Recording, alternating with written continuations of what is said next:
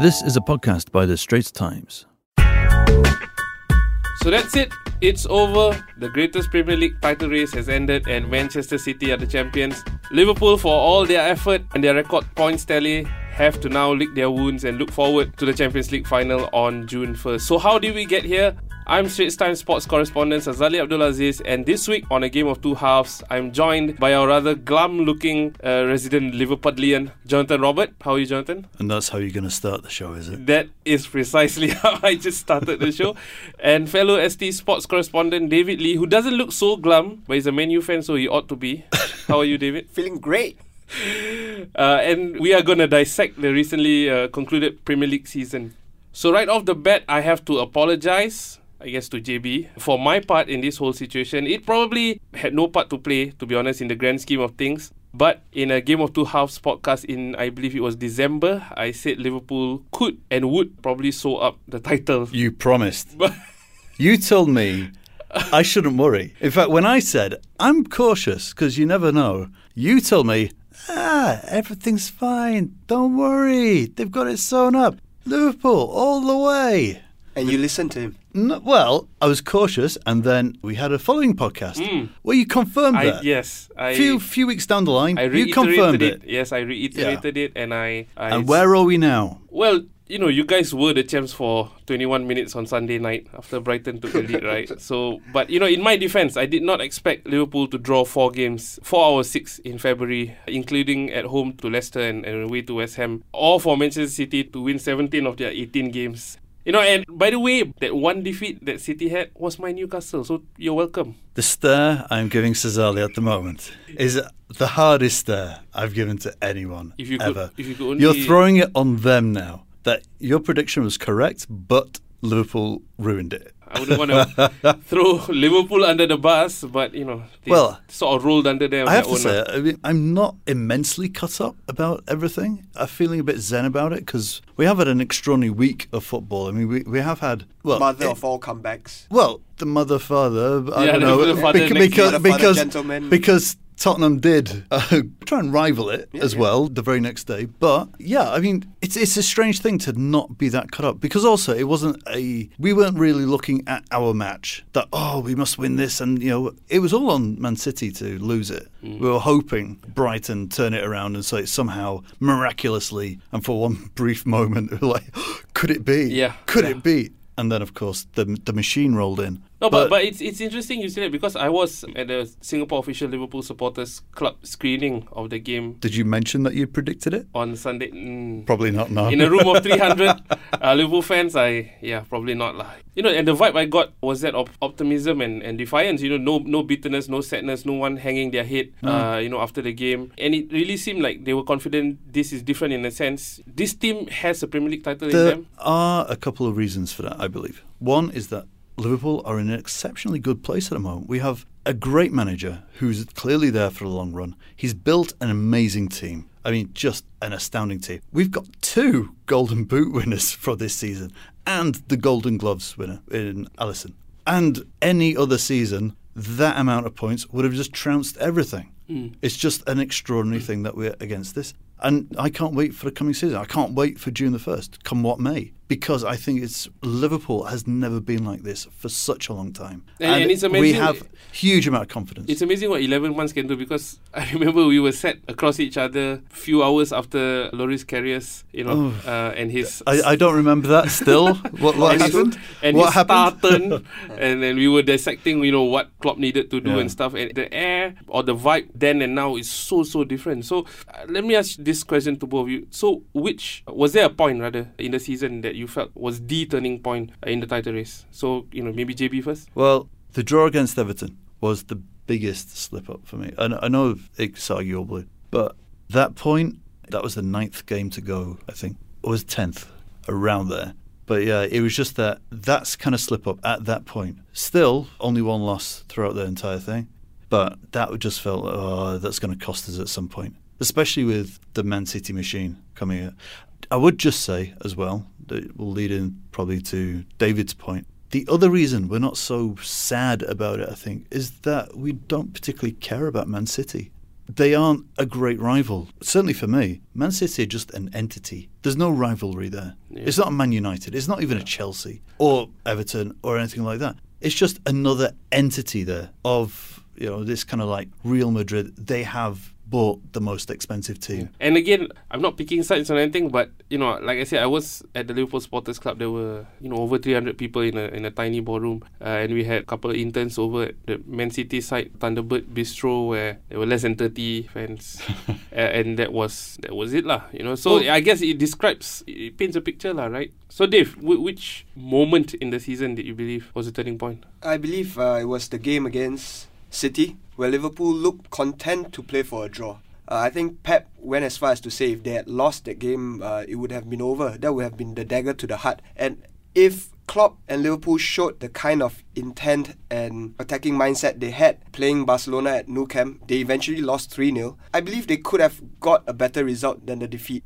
And that could have directly affected City as well, you know, mentality. But City ended up winning, and that gave them a boost. Okay, now wh- while a lot of eyes were obviously on the title race on Sunday and the two games that decided it, another result also stood out once everything was said and done. That was Manchester United 0, Cardiff 2. That's Manchester United, 13 time Premier League champions, losing at Old Trafford, the theatre of dreams, to a relegated team. So, how, Dave? It's not the first time we've experienced a bad result against a relegated team after drawing with Huddersfield. Yeah, I'm quite numb actually. Looking forward to the the next season like JB, but for totally different reasons. What are you Uh, hoping for? new players. I mean, it doesn't really matter who the manager is. Of course, I say that loosely. I think Solskjaer should still be trusted to start a revolution, but he must be back. Whatever players he thinks is necessary, the board should just go all out to assist him to get. At the moment, they're talking about Daniel James.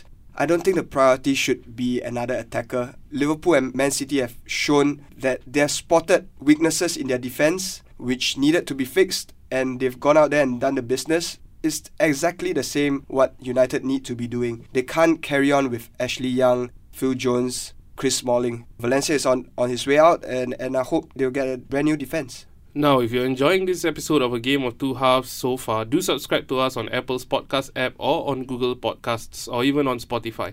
Do like it and give us a rating. Back to our show, now we move on to the second half. It's just like the Premier League title race, it all boils down to one game for the Singapore Slingers. That's Game 5 in their ASEAN Basketball League finals, which takes place at the OCBC Arena on Wednesday night. David, you covered games 1 to 4 and most of their run to the finals. Can you set the scene? You know, how significant is this achievement where the Slingers are right now? I think it's a great achievement for the Slingers to be back in the ABL finals. It's their third final in four seasons. And compared to the other teams, I think they've done a great job. Most of the other nine teams in the league, they have a big budget.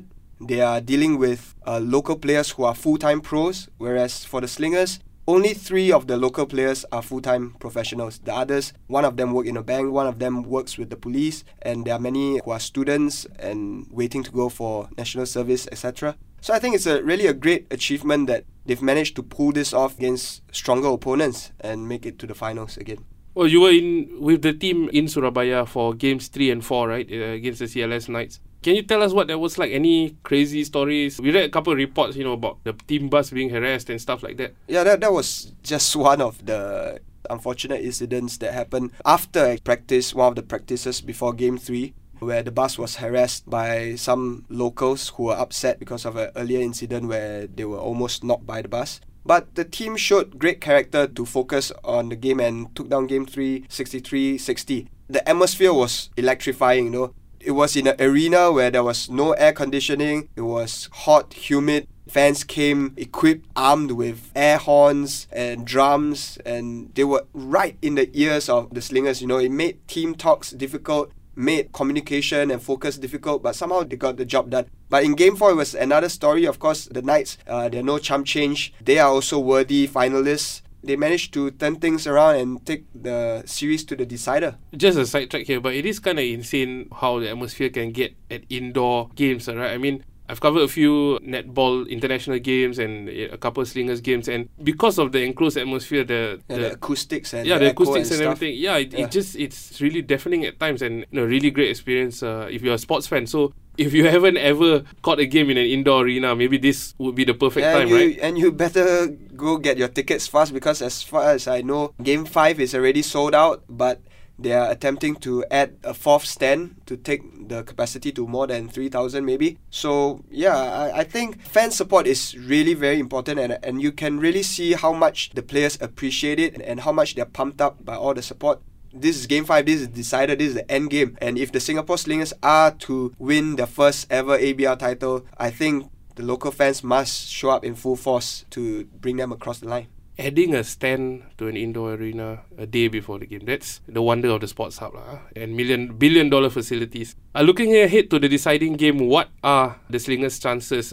You know, you mentioned the local support, but do you think pressure will come into play also? I mean, uh, an expectant home crowd, like you said, you know, you've never won the title before. Could this have a detrimental effect? I, I don't think so because both teams will feel the pressure. Both teams have never won the title. It's just one game to win it. It'll, it'll be who turns up on the day itself.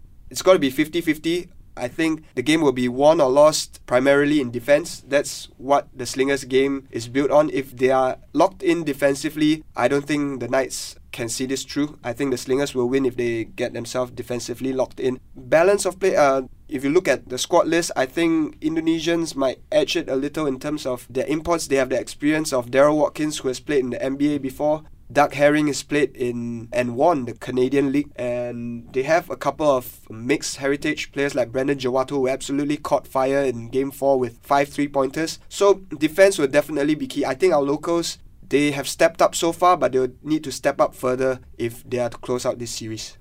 And on that note, there's the final whistle bringing to a close a game of two halves. Thanks, David and Jonathan Roberts, who's been very quiet the last few minutes. Yeah, you're welcome. I've been scheming my revenge.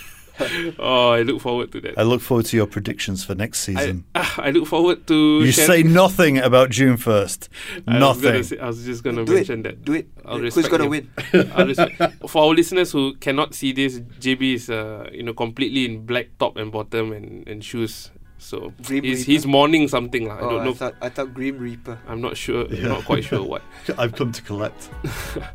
If you enjoyed the episode as much as we did, do subscribe to A Game of Two Halves on Apple's podcast app or on Google Podcasts or even on Spotify. Do like it or give us a rating. That was an SPH podcast. Find us on iTunes, Google Podcasts, and streaming on Google Home. Do send your feedback to podcast at sph.com.sg.